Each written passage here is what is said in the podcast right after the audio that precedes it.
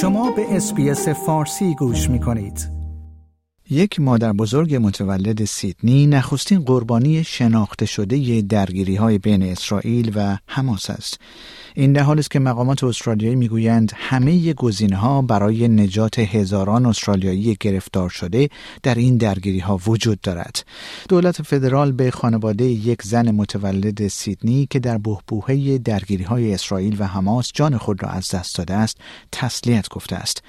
دولت در نظر دارد تا پروازهای نجات را برای تخلیه استرالیایی های گرفتار شده در این درگیری انجام دهد. به گزارش نیوز کوپ پس از آنکه گروه شبه نظامی حماس روز شنبه حملات مرگبار زمینی و هوایی به مرز جنوبی اسرائیل را آغاز کرد گالت کربان مادر بزرگ 66 ساله در بری کیبوتس کیلومترها دورتر از نوار غزه کشته شد در همین حال کلر اونیل وزیر کشور استرالیا صبح روز چهارشنبه به برنامه سانرایز از شبکه هفت تلویزیون گفت این یک خبر دلخراش است آنچه در اینجا اتفاق افتاده یک اقدام خشونت آمیز بیمعنی است و دولت استرالیا آن را به شدیدترین وجه ممکن محکوم می کند.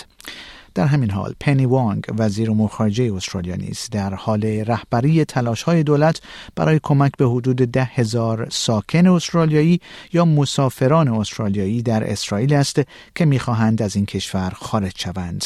خانم آنیل همچنین گفت این یکی از مهمترین اولویت ها برای ماست که از اتفاقات روزهای گذشته بیرون بیاییم.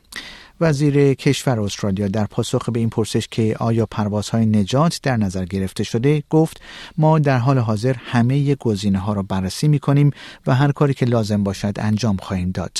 این چیزی است که خانم وانگ وزیر امور خارجه در حال حاضر به دنبال آن است.